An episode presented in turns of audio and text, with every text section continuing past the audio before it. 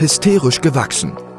Der lockere Business- und Tech-Talk mit Hagen Sechsauer und Michael Mollert über Business, digitale Entwicklungen, Unternehmen, Tools und Transformationen.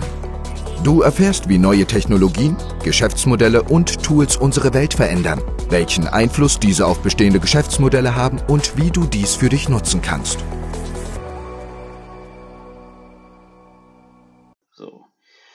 Hallo und herzlich willkommen. Folge Hallo. 35. Herzlich willkommen zu Mitte, Ende Januar 2023. Absolut. Schneit's bei dir? Ähm, gestern hat es geschneit, heute ist es ziemlich gut. Also ja. Sonne im Moment, richtig klasse, macht Spaß. War schon im Gym heute. Was willst du mehr? das ist gut. Ich habe äh, heute telefoniert mit jemandem aus äh, der Nähe von äh, Paderborn. Er hat gesagt, total viel Schnee, also wundert mich. Mhm. Aber hm, kann ja gut sein, aber hier ist nichts. Hat zwar geschneit, aber bleibt nicht, bleibt nicht wirklich liegen. Aber es ist kalt. Ähm, Schweinekalt. Ich musste heute Morgen so kratzen, wie selten nicht mehr zuvor. Und äh, gestern hatte ich noch einen, hätte ich einen Call gehabt, aber äh, der Partner, der, der Gesprächspartner, hat, äh, ist irgendwie in der Leitplanke gelandet und meinte, wir müssen den Call verschieben, weil der auch auf dem Weg irgendwie in Osten war und dort sehr viel Schnee lag und die Kiste jetzt an die Leitplanke gefahren hatte.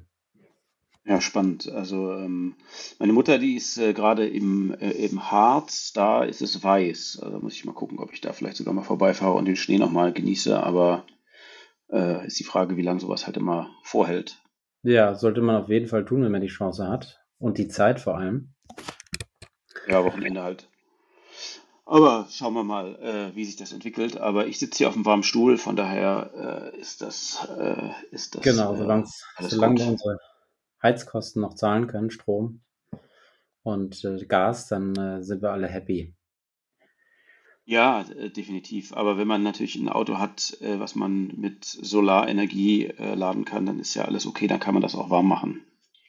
Richtig, die Frage ist nur, ob du jetzt genug Strom hättest, ne, um das befüllen zu können. Und mit Strom fährt ja auch eine gute Überleitung der Tesla. Wir sind äh, mal wieder beim Tesla-Thema. Und zwar bei den Price Cuts, die haben wir jetzt ordentlich reduziert, das zweite Mal in diesem Jahr schon.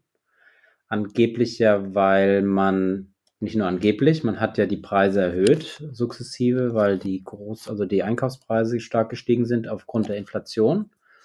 Und jetzt möchte man das angeblich ja wieder zurückgeben an den Kunden. Und zwar, dass man erhöht hat, mindestens wieder zurückgeben.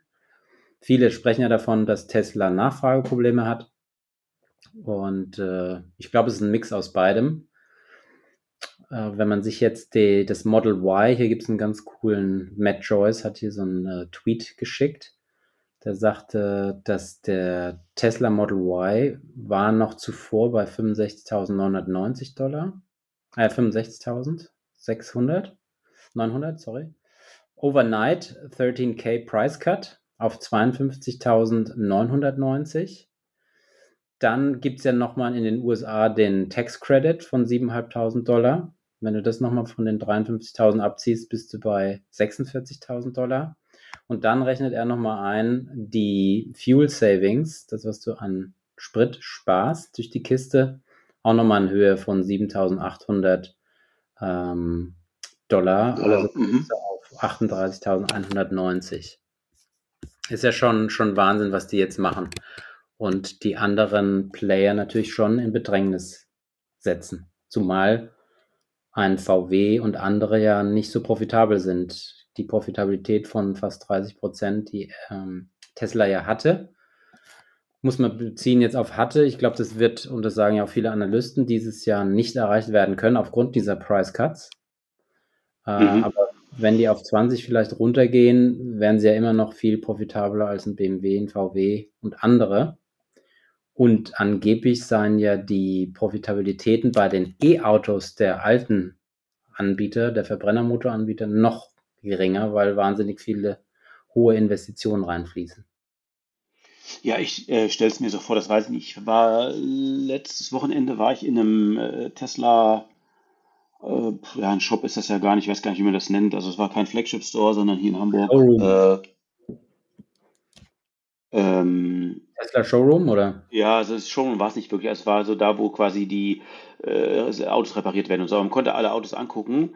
Mhm. Ähm, und da ist mir auch nochmal natürlich, es war ganz spannend, weil das ist ein altes Autohaus, muss das sein, mit unglaublich viel Platz drin. Und man merkt natürlich, dass sozusagen äh, der Tesla-Ansatz mit sozusagen überschaubarer Modellreihe auf der einen Seite ähm, und auf der anderen Seite mit einer Konfiguration, die eben auch überschaubar ist, viel weniger äh, Platz braucht. Und was Profitabilität angeht, würde ich ja immer annehmen, dass sozusagen, wenn du ein kleines Sortiment hast, was halt natürlich auch noch so baukastenmäßig gebaut ist, dass, dass du zwangsweise einfach eine bessere Profitabilität haben musst als so, so jemand wie, was ich, VW oder so. Die ja. hatten ja auch, hatten ja auch angekündigt, dass sie ihre Modellpalette, glaube ich, um 20 Prozent äh, oder sowas reduzieren wollten. Ähm, das, glaube ich, ist natürlich tatsächlich ein Profitabilitätskiller, wenn du halt äh, für die einzelnen Modelle alles irgendwie vorhalten musst, äh, Produktionsstraßen mhm. etc. Ja, glaube ich auch. Ähm, aber durch den Price Cut, äh, ein Freund von mir hat jetzt das Model Y mhm. bestellt, hatte er schon im November, glaube ich. Jetzt wurde es diese Woche ausgeliefert. Und er hat dann äh, aufgrund dieser Meldung dann nochmal angerufen und sagte, ja, wie ist es denn bei meinem Modell? Also Altpreise wurden dann scheinbar wohl auch reduziert noch. Das heißt, es wird sich nicht nur auf die neuen, sondern in Teilen auch auf die schon verkauften Modelle aus dem letzten Jahr beziehen. Ähm, aber ich meine, so ein so ein Price Cut macht natürlich dann schon Sinn und da kann man auch echt überlegen, soll man nicht selber so eine Kiste kaufen. Ne? Mhm. Ja, definitiv. Ich meine, was, äh, ähm, was ja sozusagen die schwierigste Frage ist, finde ich, zu predikten, ist, wie, wie ist der Wertverlust eigentlich? Ne? Weil es gibt so richtig gute Zahlen nicht. Wir haben ja jetzt im Vorgespräch haben wir mal geschaut, wie, wie sozusagen das Preisniveau ist. Das ist natürlich ja. total, total super im Moment. Äh, Schweine hoch. Schweine hoch unfassbar so, aber die Frage ist ja, wie verhält es sich mit den, mit der, mit der Akku-Performance in, weiß ich, wenn so ein Auto zehn Jahre alt ist, ne? Also, ja. ähm, das ist etwas, was, also, wo ich selber auch durchaus Bauchschmerzen hätte zu sagen, ich kaufe mir jetzt so, so, ein, so ein Auto. Äh, da wäre so ein, ein, ein Leasing- oder Mietmodell äh, sozusagen äh, zumindest risikoärmer Mhm. Beim ersten ja, schon. Das, genau, das kommt jetzt drauf an. Wenn du jetzt sagst, okay, der Roundabout, um es einfach zu machen, 50.000 Euro kostet so ein Ding in der Anschaffung. Vielleicht kriegst du jetzt so 4% Zinsen, also wenn du den kaufst. Also ich würde den ja nie aus dem Cash kaufen, weil wenn ich jetzt irgendwie 60 oder 50.000 Euro hinlegen müsste, hast du ja auch wieder die Opportunitätskosten. Ähm, gerade jetzt zum Zeitpunkt sind wahrscheinlich das Anlegen im, zum heutigen Zeitpunkt an der Börse wohl besser als jetzt noch vor einem Jahr. Ich mir mein Portfolio angucke, äh, sowohl Aktien als auch Krypto, 50% Cut vom Hoch, muss man natürlich auch wiederum sagen, vom absoluten Hoch.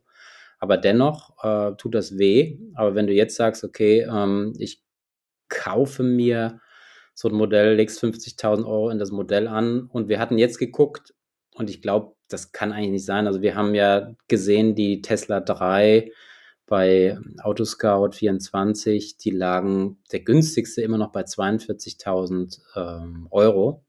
Wahrscheinlich ist der Markt sehr eng, weil die dann einfach wieder weiter verliest werden, schätze ich mal, von Tesla selber. Das heißt, es gibt wohl wenige, die die selber kaufen. Und wenn ich jetzt 50.000 ähm, würde ich immer finanzieren. Das heißt, bei 50.000 Euro nimmst du mal 4 Prozent und sagst, äh, diese 50.000, das wären im Schnitt 25.000 Euro, vielleicht über sechs Jahre, äh, die du verzinsen musst.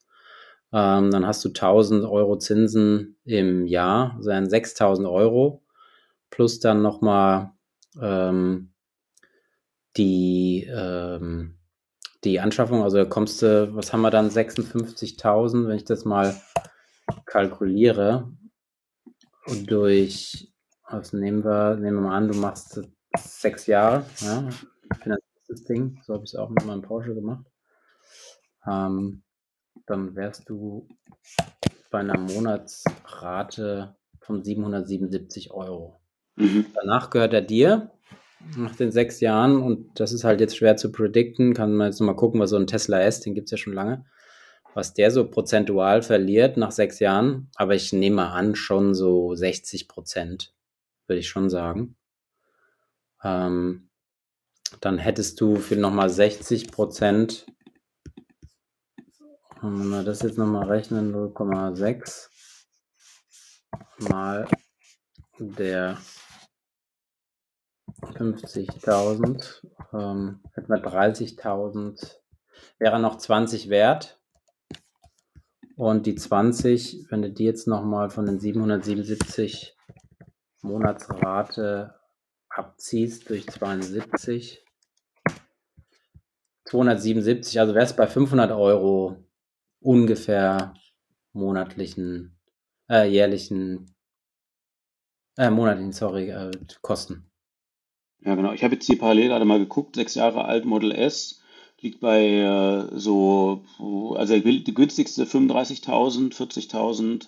Mhm. So, sagen wir mal 40, das kann man hier als Durchschnitt sehen, würde ich sagen. Jetzt mal schnell ja, drüber schauen. Bis 100.000 ne, im Schnitt oder sowas. Ja, ich denke 100 wird der gekostet haben, dann liegen wir ja gar nicht so falsch. Also ja. nicht zu sagen genau richtig. Ja. Ähm, okay, aber wenn du jetzt reingehst und dir so ein Ding, ich hatte jetzt geguckt, für 45.000 und Dreier kaufst, dann bist du auch bei 500, die du zahlst dort selber, ne? Mhm. Also gibt sich jetzt nicht viel, muss man überlegen, ist einem das Ding 500 Euro wert, 6.000 Euro im Jahr. Kommt noch Versicherung dazu. Ähm, weiß gar nicht, was kosten die dann Versicherung? Muss ja spottbillig sein, oder? Ein E-Auto. Hm, ja, das weiß ich nicht. Also ob ein E-Auto, ich meine, bei der Versicherung hat ein E-Auto ein geringeres Risiko als ein Verbrennerauto.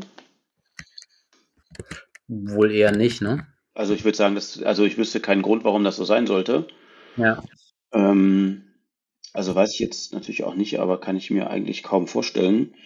Äh, ich würde sagen, dass die von der Versicherung her wahrscheinlich extrem vergleichbar sind. Steuer mhm. ist halt natürlich ein großer Unterschied sozusagen. Ähm, ähm, ja, müssen wir mal gucken. Okay, das wird sich wohl nichts geben. Ne? Die müssen wir dann sowieso einkalkulieren. Ja, aber es ist immer noch ein sehr, sehr stolzer Preis. Ne? Also 500 Euro, 600 Euro im Monat ähm, auszugeben, ist schon, schon ordentlich. Und du hast überlegt, dir einen eventuell zu ordern, ne? Aber ja, nicht kaufen, sondern über einen Firmentarif dann wahrscheinlich. Ja, genau, so, so eine Art äh, äh, Langfristmiete. Äh, ich hatte das ja schon mal mit so Model 3. Ähm, aber äh, jetzt in, in dem Firmen, also in dem Firmenkontext ist es natürlich insofern anders, äh, dass du bei Elektroautos bei der ähm, Firmen, äh, also bei der, bei der Versteuerung des Firmenwagens bei Elektro nur 0,25 hast. Ja. Ähm, also vom Netto-Listenpreis sozusagen äh, was natürlich ein, erheb ein, erheblicher Unterschied ist zu zwei Prozent. Ähm, von daher ist das die Motivation und es ist, ich bin jetzt, äh, äh, also ich hatte ja das Model 3, äh, Model 3 sag ich schon, äh, das von VW, diesen ID3. Nee, heißt der ID3? Ja. Ich glaube, ne? Ja. Mhm. Und das war eine Katastrophe von der Reichweite. Ne? Also hatten wir ja mal drüber gesprochen in dem Podcast, da war ja äh, max 200 Kilometer, eher 150 so ungefähr. Mhm. Ähm, das war extrem, also das ist unzureichend. Wenn du nur Stadt fährst, ist das natürlich okay, ähm, aber ansonsten nicht so. Und äh, jetzt äh, sieht es ja so aus, dass mit, mit, mit dem Tesla, dass du so 400 Kilometer schaffst. Und das ist, finde ich, dann ganz okay. Also wenn du auch mal eine Fahrt hin und zurück machen ja. kannst und so weiter. Ja. ja. Ja, Prognosen gehen davon aus, dass diese 8% Price Cut zu ähm, 38% mehr Demand führt, Nachfrage im Markt. Mhm.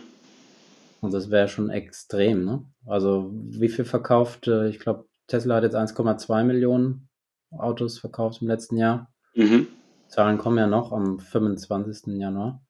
Und ähm, ja, das wären ja schon 300.000 bis 400.000 mehr Nachfrage von den Modellen auf die Basis des, auf der Basis des letzten Jahres. Ne? Das ist schon krass.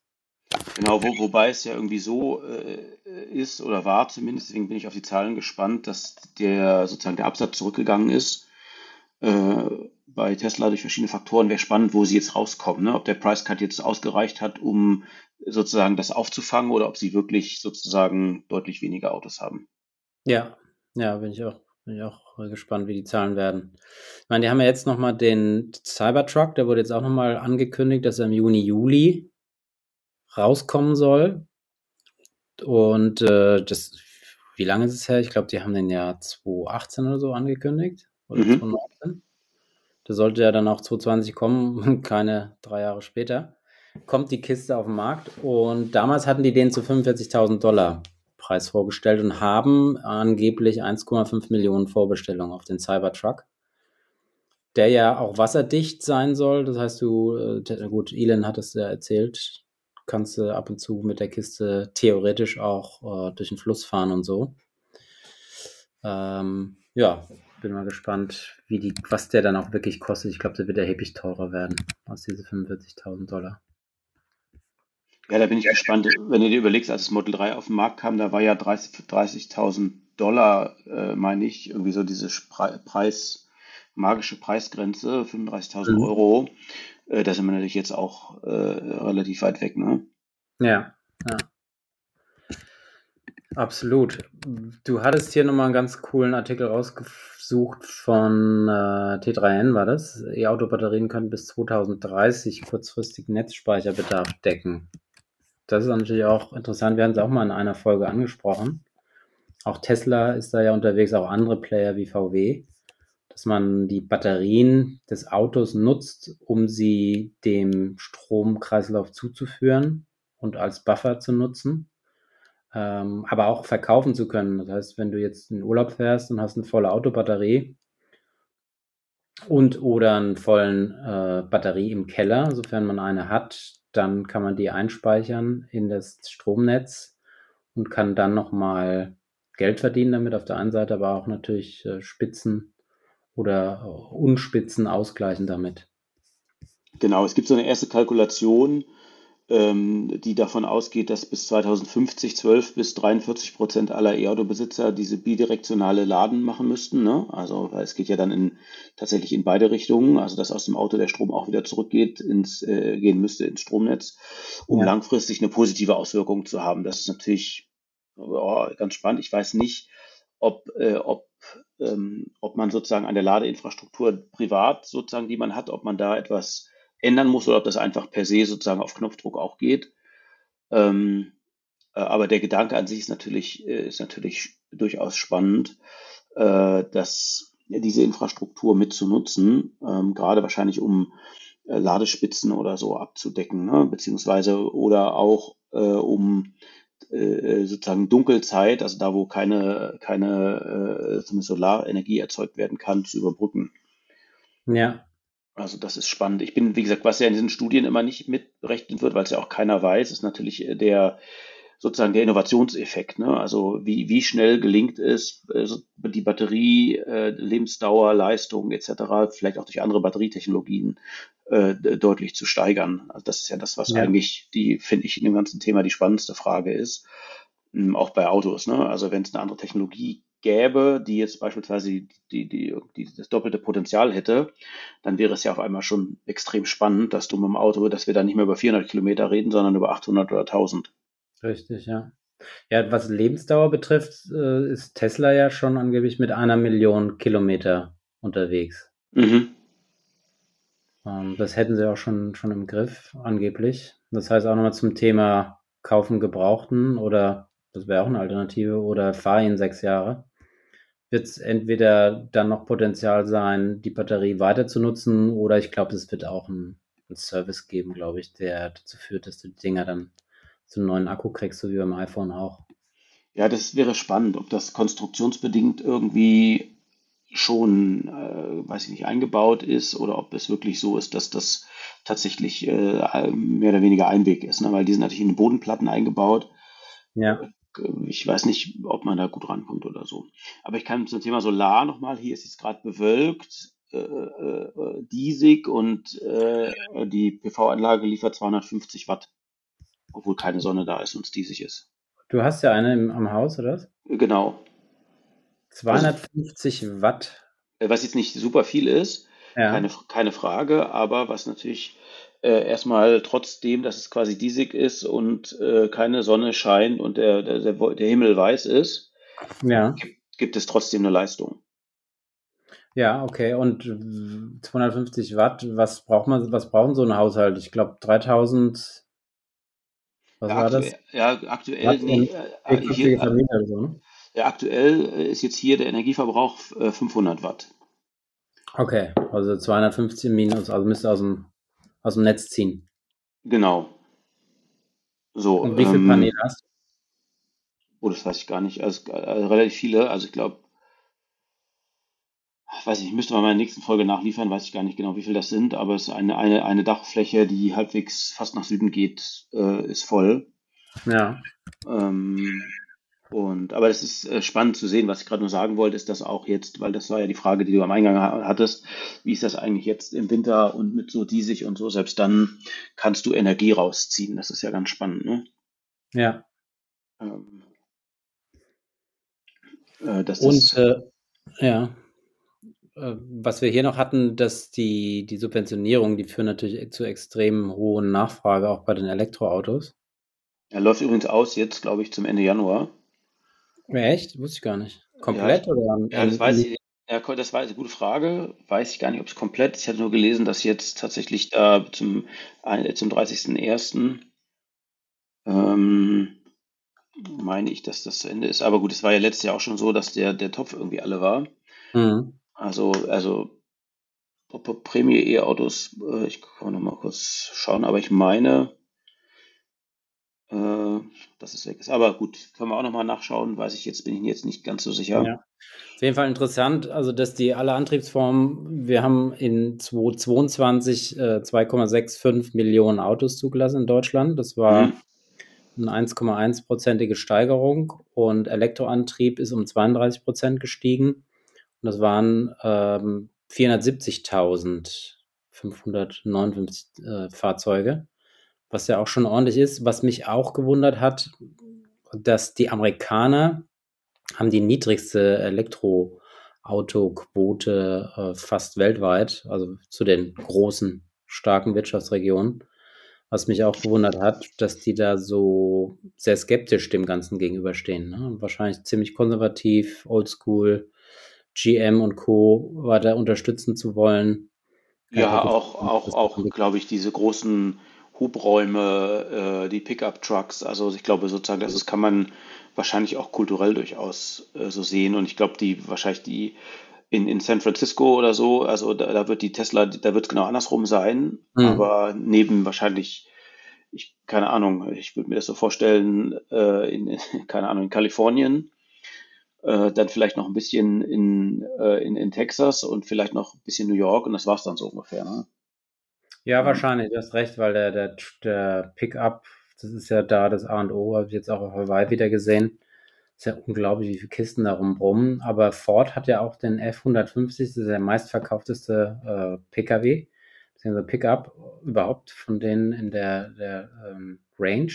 Mhm. Und die haben jetzt auch ein Elektro-F-Modell äh, rausgebracht. Aber natürlich bist du skeptisch, ne? wenn du war, das Problem ja, du hast ja lange Wege, du hast äh, in Teilen im Mittleren Westen, keine Ahnung, wie viele Kilometer zwischen einzelnen Tankstellen. Ähm, beziehungsweise ein schlechtes Netz, ein schlechtes Stromnetz. Und wenn du da noch von A nach B und lange fahren willst, ist das ja natürlich für Tesla an sich genommen bei so einem Riesenland auch eine enorme Herausforderung. Oder auch für andere Hersteller da ein gutes Netz hinzubekommen. Bei uns ist es ja relativ easy, wenn du anguckst, wie klein Deutschland ist bei der Anzahl der Einwohner. Mhm. Aber je größer ein Land wird, desto schwieriger ist auch, glaube ich, die Transformation von Verbrenner hin zum E-Auto. Ja, definitiv. Und Kilo, also Reichweite spielt da einfach wahrscheinlich eine ganz andere äh, Rolle. Deswegen würde ich für die USA sagen, kann man sagen, Tesla und alle anderen E-Autos sind Großstadtautos ähm, und vielleicht sogar Kalifornien durch diesen grünen äh, Footprint, den sie da machen mhm. wollen. Aber das können wir mal raussuchen. Das würde mich auch mal interessieren, wie, wie, die, wie die Verteilung. Ich habe gerade hier parallel schon mal geschaut. So richtig gut, schnell habe ich jetzt nichts gefunden, aber das wäre sicherlich nochmal extrem interessant zu ja. sehen. Ähm, wie sich also das China ist am weitesten. Ich glaube, die haben äh, 25 Prozent äh, Quote im Marktanteil der Zulassung. Mhm. Was schon, was schon heavy ist. Und USA, ja. glaube ich, weit unter 10 Prozent. Ja, das ist, äh, ist spannend, aber gut, wird sich, äh, wird sich zeigen. Aber ähm, ich bin wieder erstaunt, wie viele Teslas man auch in Deutschland eigentlich sieht. Ne? Also wenn, wenn man da mal ein bisschen drauf achtet, äh, kann man ja. schon, also es ist schon, schon erstaunlich. Ich glaube, das Hauptproblem wird, das hatten wir auch schon mal besprochen, die Infrastruktur sein, also was Ladesäulen angeht.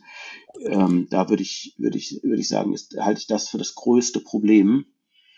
Äh, Ähm, und die ganzen Ladesäulen, die es ja in, in den Städten gibt, das sind alles, ähm, äh, äh die haben alle nur 20 kW. Mhm. Äh, da kann, da, also das ist ja auch immer ein bisschen so eine Farce. Du hast äh, eine Elektroladesäule mit 20 kW und dann hast du da, aber du darfst ein bis maximal zwei Stunden da stehen mit Parkscheibe. Aber mit 20 kW in ein bis zwei Stunden, äh, mhm. da wirst du nix. Kommt nicht viel rein, ja. Ja gut, aber es wird ein umgekehrter Weg sein, ne? Also du wirst den Verbrenner, das bleibt erstmal dein Hauptauto für lange Strecken, to be safe to be on the safe side. Und das andere ist, du nimmst als zweites oder drittes Auto, fängst mit dem Elektroauto an und dann geht sukzessive in das Hauptauto rein. Das wird ja. dann Verbrenner mehr haben. Also was, also ich glaube ja, dass da, dass es einen großen psychologischen Effekt einfach gibt dabei, den, dem, dem ich auch unterliege, dass man sagt, oh, oh, oh, wer weiß und so. Aber wenn man sein eigenes äh, Mobilitätsverhalten einfach anschaut. Äh, wenn man jetzt, wie gesagt, nicht in einem ländlichen Bereich wohnt und fünf Kinder hat und die dann äh, jeden Tag zu drei Sportveranstaltungen fahren muss, hm. Also solange man im urbanen Gebiet ist, kann da jeder sehen, dass das sehr überschaubar ist, was man da ja, metermäßig bewegt. Also Pendeln, wie gesagt, ist der eine Punkt, der sicherlich äh, etwas ist. Und der andere Punkt ist, ähm, ist eher, wenn du da nicht im urbanen Raum, sondern im ländlichen Raum lebst. Hm. Ähm, ja. ja, stimmt. Ähm, weg vom Auto hin zu Steuern, beziehungsweise Plattformen. Es gibt ja jetzt das neue Steuertransparenzgesetz, mhm.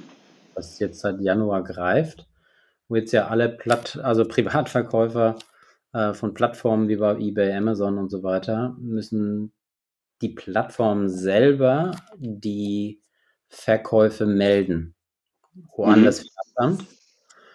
Und ähm, da gibt es jetzt so Schwellenwerte, das heißt, du darfst nicht mehr als 30 Verkäufe pro Jahr oder weniger als 2000 Euro Umsatz machen und hast bisher so eine, eine bis 600 Euro pro Jahr frei als Privater.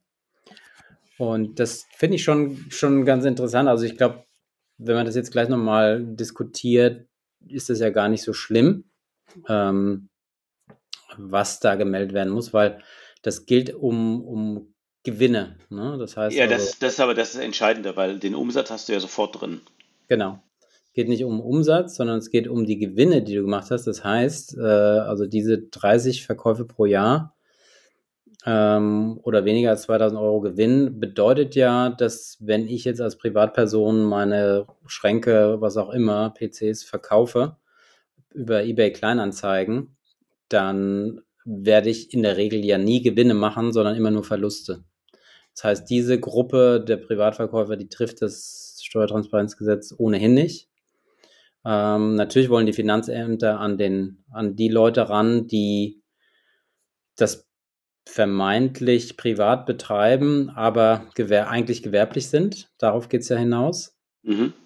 Und das wäre dann zum Beispiel ein eBay-Verkauf weil auch nur eine Plattform das melden kann, was sie natürlich selber trackt, respektive wo sie 10% in dem Fall ja auch eine Provision nimmt. Und bei eBay Kleinanzeigen, selbst wenn ich das mehr, äh, wenn ich Gewinne mache und spekuliere, keine Ahnung, Sneaker beispielsweise kaufe, die zum teuren Preis verkaufe, über eBay Kleinanzeigen, äh, wird hier auch nichts getrackt weil ja kein, kein Kaufabschluss über die Plattform erfolgt, sondern das ist ja nicht klar, ob die Sneakers verkauft worden sind oder nicht. Das heißt, auch da ist es noch ziemlich schwank, also sehr, sehr dünn ähm, auf dem Eis, auf dem sich das Finanzamt bewegt, beziehungsweise sehr wenig Daten, die sie eigentlich bekommen werden. Ne? Also eBay kann melden und das werden sie natürlich auch tun und müssen das. Aber eBay Kleinanzeigen wird dann wahrscheinlich vielleicht noch beliebter werden. Die haben ja, ich glaube, vor zwei Jahren wurden die ja von einer Private Equity Company, ich glaube aus Norwegen sogar gekauft. Mhm. Haben da auch, äh, ich finde, sehr gut das Ganze weiterentwickelt. Du kannst jetzt auch Payment äh, darüber nutzen, sprich, kannst deine äh, Produkte auch direkt verkaufen und dann über deren Payment Provider nutzen und sicher zahlen lassen, sage ich mal, bevor du jetzt, wenn du was versendest, erstmal darauf wartest, bis der dir das gewired hat oder per PayPal ge äh, überwiesen hat. Ähm, aber ja, Airbnb wird auch natürlich dann gemeldet. Das ist natürlich auch ein, ein Punkt, dass äh, immer mehr Leute jetzt Wohnungen vermieten, Airbnb nutzen. Und ja, da kommt es natürlich auch schnell über diese, diese Schwelle. Da ist es ja nicht Umsatz, sondern das ist ja dann Fragezeichen. Wie wird das, wie wird es berechnet? Weil wenn ich jetzt für 50.000 Investitionen habe in eine Einliegerwohnung mhm. und vermiete die und nehme jetzt 10.000 Euro im Jahr ein, bin ich jetzt 8.000 über dieser 2.000 Schwelle, habe aber 50.000 investiert. Wie ist es da? Ja, das Eigentlich ist so. Ja kein Gewinn sein. Ja, aber das ist ja sowieso, also ich kann den Ansatz natürlich verstehen, äh, den die Finanzbehörde da hat, zu sagen, okay, wir wollen diejenigen finden, die quasi gewerblich äh, handeln ja. über diese Plattformen. Aber ich frage mich halt immer, ob der Aufwand, den die Finanzämter treiben müssen, um das rauszufinden, um das zu berechnen, ob, ob der Aufwand äh, rechtfertigt, wen man da findet. Weil die Frage, die du da, da stellst, hatte ich auch. Wie willst du es bei Airbnb denn genau berechnen? Was ist denn die Bemessungsgrundlage? Oder auch bei eBay, wenn du mhm. was verkaufst, also ja, ist das denn der, der, der, der UVP? Ist das dann die Bemessungsgrundlage eines Artikels? Aber der UVP, dann hast du ja im Zweifelsfall hast du ja einen Gewinn auf das Gerät, den du in echt aber gar nicht hast und so weiter. Also das stelle ich mir schwierig vor ähm, in, der, in der Handhabe und ich habe irgendwie das Gefühl, dass die also unsere Steuergesetzgebung irgendwie nicht gerade bestrebt ist, eine Vereinfachung herbeizuführen. Ja, ich glaube auch. Also ich glaube gar nicht mal, dass die oder das Finanzamt jetzt Zahlen haben will, die sie nimmt, veranschlagt und die eine Steuer berechnet, sondern die wollen einfach nur ähm, wissen, wer eigentlich das macht. Und dann klopfen sie bei dir an der Tür an, sagen, ähm, sag mal, wir haben jetzt hier die Meldung bekommen von eBay. Mhm. Da läuft was. Was für ein Business machst du denn? Bist du Gewerbetreibender? Sag mal, was du gemacht hast. Und wir wollen von dir die Zahlen haben. Und zwar alle, nicht nur die über eBay gelaufen sind, sondern über äh, all das, was du so tust. Ich glaube, darum geht es. Es geht nicht darum, das Track und Traceable auf den Cent genau zu machen, sondern die aufzustöbern, die vermeintlich, wie gesagt, äh, äh, privat sind, aber dann doch in das Gewerbliche rutschen. Ja, also ja gut, das, das würde Sinn machen, äh, wenn man das so rum betrachtet, aber gut, schauen wir mal, welche, welche Auswirkungen das hat. Ich glaube natürlich schon, dass es insbesondere wahrscheinlich bei eBay bestimmte Verkäufer gibt, die weiß nicht, 100, also sechsstellige Umsätze machen, ne? Keine, gar, keine gar keine Frage und die diese Sachen im Zweifelsfall eben äh, natürlich nicht versteuern, ne? Meinst du echt? Das ist, ja, es gibt bestimmt welche, aber ich glaube, das Gros wird schon bei solchen Umsätzen das schon versteuern. Ähm, also, weil, kann ich gar nicht sagen, ne? Also, es ist äh, auch nur eine Einschätzung. Ähm, ähm, schwer zu sagen. Aber ob sich der Aufwand lohnt, ist natürlich genau die Frage, ne? Ja. Was, äh, aus der Sicht, wie gesagt, der Finanzämter. Ja. Was auch nochmal ganz cool war, anderes Thema, du hast ja auch äh, eine Anlegerwohnung gekauft. Mhm. Geht dir jetzt der Arsch auf Grundeis, weil äh, Crash am Häusermarkt hier, äh, mhm. die Vivo davon, Wirtschaftswoche, äh, wenn du dir, da gibt es eine, eine ganz gute Grafik, die zeigt, wie die durchschnittlichen Häuserpreise sich weltweit entwickelt haben und äh, ja, das war ein ziemlicher Crash in den 90er Jahren. Um das Jahr 1990 gibt es ein, eine Minusentwicklung äh, von, naja, 2, 3 Prozent. Ähm, dann wieder im Lehman-Jahr 2007, 2008 gab es zweimal einen Dip, an den sich die Häuserpreise sehr, sehr negativ entwickelt haben, bis zu 7 Prozent. Und jetzt rutschen wir auch wieder in 23 in den Minusbereich. Das heißt, die weltweiten Häuserpreise sind runtergegangen. Und ähm, ja, was bedeutet das unterm Strich? Ja, das ist, also hatten wir ja äh, schon mal kurz andiskutiert. Die Frage ist natürlich genau, ob das, ich nehme sehr stark an, dass das Durchschnittshäuserpreise sein werden, weil wenn du, ähm, äh, wenn du jetzt schaust in, in sagen wir mal, A-Städten mit, mit A-Lage, dann äh, ist zumindest mein subjektiver Eindruck, dass sich die Häuserpreise nicht, nicht signifikant verändern. Die gehen vielleicht leicht runter, aber äh, äh, kein Vergleich. Also wenn du schaust, das Haus, was, was, äh, was ich gekauft hatte vor zehn Jahren oder ein bisschen länger sogar, knapp zehn Jahre, ein bisschen mehr, das hat sich mhm. verdoppelt im Preis. Ja. So, das heißt also, auch wenn jetzt sich der Preis um 10% runtergeht, äh, ist es kein Vergleich dazu. Das heißt, diese, diese Grafik, die ist super interessant, aber das kann sich eigentlich nur um Durchschnittspreise handeln overall. Mhm. Ähm, und äh, sagen wir mal, ähm, also ich habe gestern in der Zeitung einen Artikel gelesen, dass man im Moment davon ausgeht, dass ähm, 50 Prozent äh, der äh, angebotenen Einfamilienhäuser äh, sich nicht mehr von Durchschnittsverdienern äh, leistbar sind. Mhm. Also jetzt mit 5000 Euro netto äh, ist es nicht mehr leistbar. Ich hab, finde, das habe ich jetzt, haben wir hier leider nicht drin, habe ich gestern irgendwo gesehen. Mhm. Ähm, äh, und das zeigt das ganze Dilemma. Ich glaube auch, dass der Markt natürlich zurückgehen wird aufgrund von höheren Zinsen und so weiter. Aber äh, ich glaube, dass, dass das eine Durchschnittsbetrachtung ist, die bestimmt auch richtig ist. Aber für, sagen wir mal, nachgefragte, also was ich, wenn du jetzt in Hamburg, München, Frankfurt lebst, wird das mhm. wahrscheinlich sich keine signifikante Änderung herbeiführen. Ne? Ja, ich habe jetzt hier mal parallel geguckt. Hier gibt es einen Mietspiegel oder die Immobilienpreise Quadratmeter in Frankfurt. Mhm. Ähm, der liegt jetzt, das ist so ähm, 30 Quadratmeter Wohnung bei 7.281 Euro im Schnitt in Frankfurt. Mhm. Und der war in 22 bei 7.800. Mhm. Ja, wäre 10 Prozent, ne? Oder ein bisschen mehr. Ja, ein bisschen weniger, ne? Also sind äh, 500 Euro also von oh, 7 sorry, habe ich falsch verstanden. Okay. 7,2 ungefähr. Das sind so ja, 6, 7 Prozent weniger. Ähm, aber immer noch zum Niveau 21, wenn du dir das anguckst, da war der Quadratmeterpreis bei 6.810 Euro. Mhm. Und das sind ja immer noch ähm, gut 5, 6 Prozent höher. Also das war auch ein Peak. Wie sieht es bei der 60 Quadratmeter Wohnung? Äh, die liegt jetzt bei 6.766 im Quadratmeterpreis und ähm, ist bei 7.072 gewesen in 22, sind 300 Euro, sind also auch nicht so eine starke Absenkung und immer noch 100 Euro höher bei 6.676 in 21, also 100 Euro höher in 23 zum 21er Niveau. Von daher, also ich glaube, klar, Top-Lage ist immer klasse. Das ist jetzt nicht so extrem. Und wer kauft sich denn auch eine Mietwohnung oder überhaupt äh, eine Einliegerwohnung oder ein Haus für ein, zwei, drei Jahre? Das sind die wenigsten, das sind eben Spekulanten, die das tun.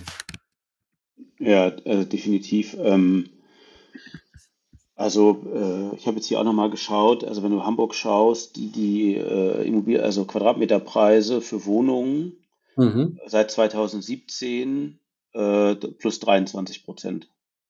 Wow. So, jetzt gibt es einen, einen Dip hier, den kann ich in dem Chart leider jetzt nicht sehen. Der sieht schon aus nach, ah, schwer zu sagen, 10 Prozent oder so, mhm. würde ich sagen. Also den scheint es zu geben, aber äh, ich glaube nicht, dass es wirklich viel weiter runtergehen wird. Ja, genau. Müssen wir jetzt gucken, ne? Also wie das, wie die Zinsen sich weiterentwickeln am Markt. Ähm, das, ja, wird vielleicht auch nochmal dazu führen, dass eben viele Projekte dann äh, in Sand gesetzt werden. Ich möchte es auch in Handwerkern. Wir wollen jetzt hier die Anliegerwohnung komplett neu renovieren und ähm, da haben sich die Preise vom Oktober 22 im Angebot der Handwerker zu heute extrem abgesenkt. Also die sind jetzt auch äh, erstmalig Weihnachtsbrief bekommen von Handwerkern mhm. und äh, eine Flasche Rotwein von vor die Tür gestellt, was ich noch nie erlebt habe. Also die merken jetzt auch, dass die Kacke am Dampfen ist und die Aufträge jetzt nicht mehr so wahnsinnig reinfluten, wie es noch der Fall war im letzten Jahr. Ja, ich glaube, ich, also habe jetzt, äh, weiß nicht, ob das repräsentativ ist, aber scheint so zu sein. Ich hatte äh, mit, mit, mit, äh, mit einem Freund geredet, die, die institutionell Projektentwicklung machen Mhm. Die sagen, die viele Projekte, die sie avisiert haben, rechnen sich halt einfach nicht mehr. Also zum einen sozusagen Zinskosten, zum anderen natürlich aber auch Baukosten. Mhm. Äh, und ich hatte so einen Podcast gehört mit dem äh, Vorstandsvorsitzenden von Vonovia, sozusagen der größte äh, Immobilien äh, ja, in Häkchen. Ne? Genau. Ja. Äh, der das so ähnlich beschreibt, ja, und das ist natürlich volkswirtschaftlich, ist das natürlich, das ist eigentlich viel, das viel größere oder viel schlimmere Problem, ähm, äh, nicht, dass sozusagen jetzt Einfamilienhäuser irgendwie nicht, nicht sinken im Preis, sondern dass auf einmal wahrscheinlich von 100.000 äh, geplanten Wohnungen wahrscheinlich nur noch die Hälfte realisiert werden oder so. Oder im mhm. schlimmsten Fall weniger. Und äh, wenn ich, also aus dem Podcast hatte der berichtet, dass wir aktuell einen Bedarf, einen ungedeckten Bedarf an ungefähr 800.000 Wohnungen haben. Wow. Und das, das heißt, 800.000 äh, wären sofort, würden sofort gekauft werden, oder wie? Also, also es ging nicht um Kaufen prinzipiell, sondern erstmal um einen Wohnraum. Also es äh, ist ja äh, Mieten, ist ja in Deutschland wahrscheinlich der, der, der, größere Teil. Ähm, aber das ist natürlich etwas, was krass ist, weil das sind ein, ein Prozent, also ein Prozent, wobei die Wohnungen, ich weiß nicht genau, wie die im Durchschnitt be belegt sind, wahrscheinlich mit 1,x Leuten. Also ähm, im schlimmsten Fall sozusagen sogar noch mehr. Ähm, und die Frage ist ja, der Trend, der, der, der wird sich ja weiter fortsetzen, dass es sozusagen einen Zuzug zu den Städten gibt äh, und äh, sozusagen eine Abnahme in den, in den Ländern, was ja da bedeuten würde, dass äh, sozusagen Wohnraum auf dem, auf dem, auf dem, also ich rede jetzt hier Brandenburg etc., ne? Also ich ja, sozusagen ja. nicht, nicht, nicht Speckgürtel, so. Ähm, und das ist natürlich dramatisch. Und wenn dann dazu kommt, es gibt schon so eine grobe, grobe Unterdeckung und äh, es gibt dann aber quasi äh, Immobilienbauprojekte, die entweder nicht gemacht werden oder so wie es ja auch aussieht, hat sich das ganze Genehmigungsverfahren ja auch nicht wirklich verbessert, was ja auch Plan der, ähm, äh, der Regierung war, das, das Genehmigungsthema. Und das ist ganz ja. spannend, wer das hören mag, Gabor Steingart ist ein bisschen her, Interview mit dem Vonovia äh, Vorstandsvorsitzender, das war ganz spannend, der auch nochmal über das Thema Genehmigung und so spricht. Also da gibt es auch mhm. diverse ähm, äh, Hindernisse.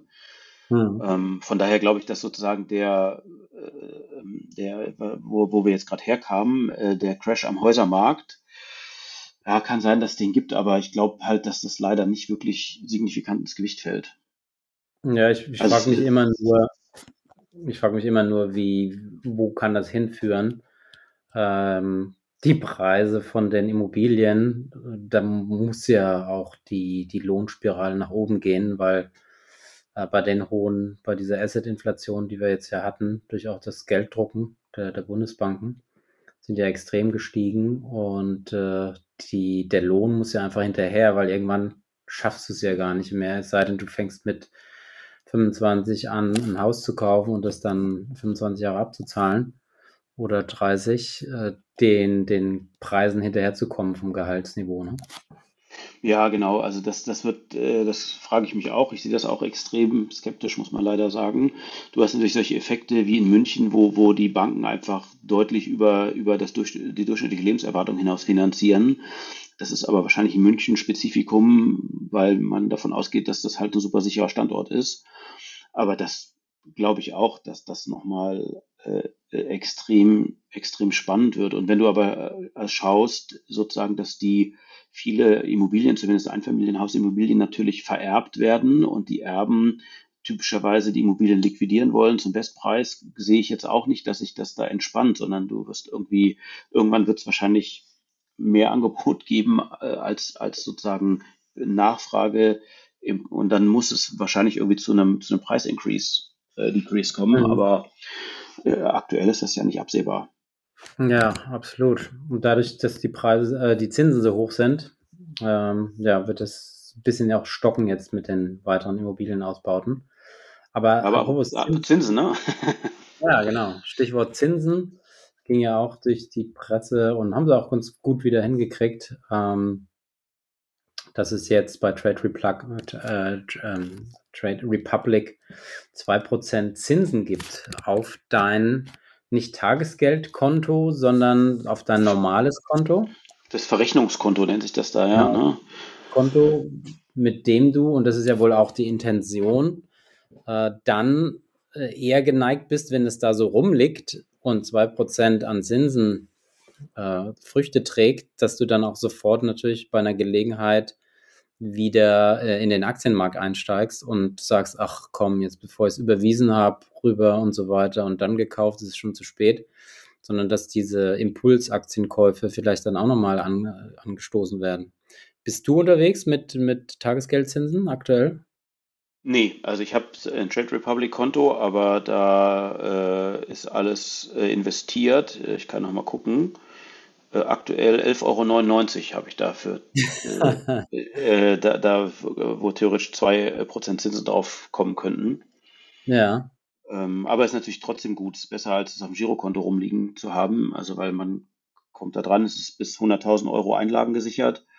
Äh, also für alle, die da überlegen, spricht nichts dagegen. Ich glaube natürlich auch, dass man aufpassen muss, dass man da nicht äh, der Verlockung erliegt, das da irgendwo zu investieren. Aber es ist auf alle Fälle besser, als das auf dem äh, Tagesgeldkonto rumliegen zu haben. Ja, absolut. Die haben dann, ich, ja ich habe ja immer Angst, Angst ist gut, ich habe auch ein Trade Republic Konto, äh, aber so vor der Masche, ähm, jetzt machen wir mal eine Aktion und so hat es Consors ja auch oft gemacht, die sind jetzt sogar höher gegangen und dann machen die nach einem Monat später, sagen die, jetzt lassen wir es äh, noch vier Monate laufen und dann wird es wieder weniger, aber die Kunden sind dann da und haben keinen Bock mehr, das Geld wieder woanders abzuziehen. Ne? Das ist ja oft das Thema. Die Frage ist, wie lange lassen die die 2% stehen? Ich finde es klasse, weil man hat ja jahrelang gar nicht drüber nachgedacht, über Tagesgeldzinsen. Auch die ganzen INGs dieser Welt haben ja enorme ähm, Rückgänge in den Tagesgeldkonten erfahren, logischerweise, weil es gar nichts mehr gab. Und jetzt sollte man auf jeden Fall sich, ähm, auch ihr Hörer, Hörerinnen, Gedanken machen, das Geld, was rumliegt. Und äh, viele haben ja jetzt sowieso auch nochmal Angst, nicht in Aktien zu investieren, obwohl es, glaube ich, jetzt ein sehr, sehr guter Zeitpunkt wäre, da dis, also ähm, sich reinzuscalen mit immer wieder wie eine Art Sparplan über die, über die Trockenperiode hinweg, um dann jetzt günstig einzukaufen, haben viele Angst, eben sich nicht, äh, ihr Geld eben nicht in Aktien zu investieren und das Geld hm, anzulegen. Finde ich, finde ich eine ganz, ganz gute Sache, egal bei welcher Bank. Ähm, bin ich jetzt auch am überlegen, da einiges rüber zu shiften, auch zu Trade Republic. Ich glaube, ich habe noch ein altes ING-Konto, da werde ich auch noch mal gucken, was die jetzt zahlen, um ja wenigstens ein bisschen Geld äh, zu erhalten. Ist zwar bei 8%, 7, 6, je nachdem, wie es läuft, Inflation immer noch ein Wertverlust, aber immerhin. Ja, klar, aber es ist besser als, ich weiß nicht, am Girokonto, da wird es wahrscheinlich auch jetzt eine, eine, eine, geringfügige Verzinsung geben, die wird wahrscheinlich aber, weiß ich, 0,3 oder ich weiß es nicht, was das sein, was das ja. ist. Ich muss mal gucken, ja. Dann Microsoft hat nochmal jetzt Gas gegeben, 11.000 Stellen ähm, gestrichen. Immer mehr fangen jetzt auch an von den Großen. Wo es mich wundert, Apple hat noch nicht so richtig zugeschlagen. Ein paar haben sie schon gestrichen, aber Amazon ja auch. Mal sehen, wie die, wie die Welle weitergeht. Hm, viele, auch die, die äh, Arbeitszahlen in den USA waren ja jetzt gerade wieder sehr robust. Das heißt, es gab nicht viel mehr Arbeitslose ähm, muss sich ja durch, irgendwann muss es ja mal niederschlagen am Arbeitsmarkt. Bin mal gespannt, wie es da weitergeht. Ähm, ja. Und äh, jetzt haben aber auch einige Companies, was ja sehr positiv ist, gute Zahlen gemeldet. Mhm. Insbesondere Lieferando. Äh, die haben jetzt äh, in 2022 erstmalig die Gewinnzone Zone erreicht. Ähm, das ist schon, also die Mutter, ne? Also Lieferando ist ja eigentlich nur eine Brand, sondern es ist jetzt Just Eat Takeaway, die, die Gruppe. Mhm. Die sind jetzt ins Positive gelaufen. Ja, ist spannend in dem Marktumfeld, ne? Also, ja. wobei die, die interessant wäre, was Corona dazu beigetragen hat und vor allem, wie sich nach vorne hin entwickelt. Ne? Also Corona hat sicherlich dazu beigetragen, dass die Leute viel mehr bestellt haben als mhm. Essen gehen. Äh, die, die Frage ist natürlich, wie, entwickelt, wie, wie entwickelt sich dieser Trend nach vorne raus? Äh, wird sich das wieder sozusagen auf das Niveau einpendeln, wie es vorher ist? Also meine mhm. Hypothese wäre, dass sozusagen dieses Positive, also dadurch, dass sie jetzt positiv sind, dass es sehr stark diesem Effekt geschuldet ist. Ja, Gut, die haben, die haben jetzt 16 Millionen ähm, Gewinn für 22 gemeldet, aber geben ja auch immer eine Vorhersage fürs neue Jahr und da prognostizieren sie ein Ergebnis von 225 Millionen, mhm. was ja schon cool ist, wenn du überlegst, die haben in 20 ähm, haben die, nee, in 2021 haben die einen Verlust von 350 Millionen gemacht, dann 16 Millionen plus in 22 und berechnet mit 225 Millionen in 23. Also das ist schon Respekt. Ähm, haben sie richtig gut hinbekommen. Hätte ich auch nicht gedacht. dass die Prognosen so gut weiterlaufen. Gut, die gehen jetzt auch immer stärker in neue Bereiche, nicht nur Essen, sondern auch Drogerie und so weiter. Das sieht man auch. Die erweitern ihr Geschäftsfeld auf andere Kategorien, was ich ganz spannend finde. Vielleicht wird das auch nochmal eine Rolle spielen, ähm, neben dem Food auf Drogeriemarktartikel etc. zu gehen. Und vielleicht ist ja auch das Verhalten der Menschen und man sagt ja verhaltenstherapeutisch, wenn du 50, 60 Mal etwas machst, hast du den Drang danach, es wieder zu tun. Also Sport machen, dir irgendwelche Dinge anzueignen, spazieren zu gehen, whatever. Und irgendwann ist es vielleicht auch mit einer Essensbestellung so, dass du, und das habe ich bei mir auch festgestellt, wir bestellen häufiger seit auch jetzt noch als in der Vergangenheit. Ja, ich glaube, das gilt, äh, das gilt natürlich, äh, würde ich sagen, kann man das als global, als fast globalen Trend sehen. Äh, das siehst du ja auch, wenn du schaust, wie viel, also die Kategorie Essen, Essen, Essen gehen, Fast Food an sich, wenn du in die Innenstädte gehst und die vergleichst zu vor 30 Jahren, äh, hast du eine Explosion an Essen, äh, was du da siehst. Und äh, Lieferando schließt ja genau diese Lücke da sehr gut zu sagen, okay, wir bieten Lieferdienst an für eben auch stationäre Sachen Mhm. Und äh, typ, typisches Marktplatzmodell, die super Convenience für dich als, als Verbraucher zu sagen, ich habe halt einmal meine Daten hinterlegt, mein Payment und ich kann aus einem sehr großen Portfolio äh, aussuchen und jeden Tag neu entscheiden. Anders als das mhm. vor zehn Jahren war, was, was Lieferdienste angeht.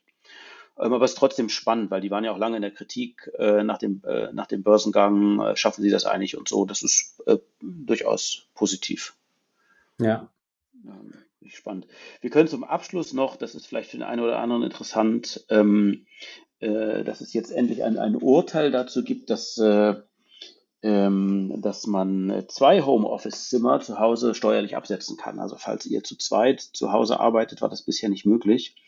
Und es gibt jetzt äh, sozusagen ein Gerichtsurteil, dass man auch, wenn zwei Leute zu Hause sind, das auch steuerlich entsprechend äh, absetzen kann. Mit, mhm. einem, Pauschal, mit einem Pauschalbetrag zwei Arbeitnehmer ähm, oder zwei, ja, wahrscheinlich gilt es nur für Arbeitnehmer. Ne, ja, genau. Ja, da, ja, genau. Es gilt, es gilt für Arbeitnehmer. Ähm, du kannst natürlich dein Arbeitszimmer auch absetzen, wenn du selbstständig bist. Ja, auch, auch, auch klar, aber ich, ich glaube, das geht nicht über einen Pauschbetrag, sondern äh, das ist dann auszurechnen, Quadratmeter Größe, Arbeitszimmer äh, geteilt durch Hausfläche und so weiter.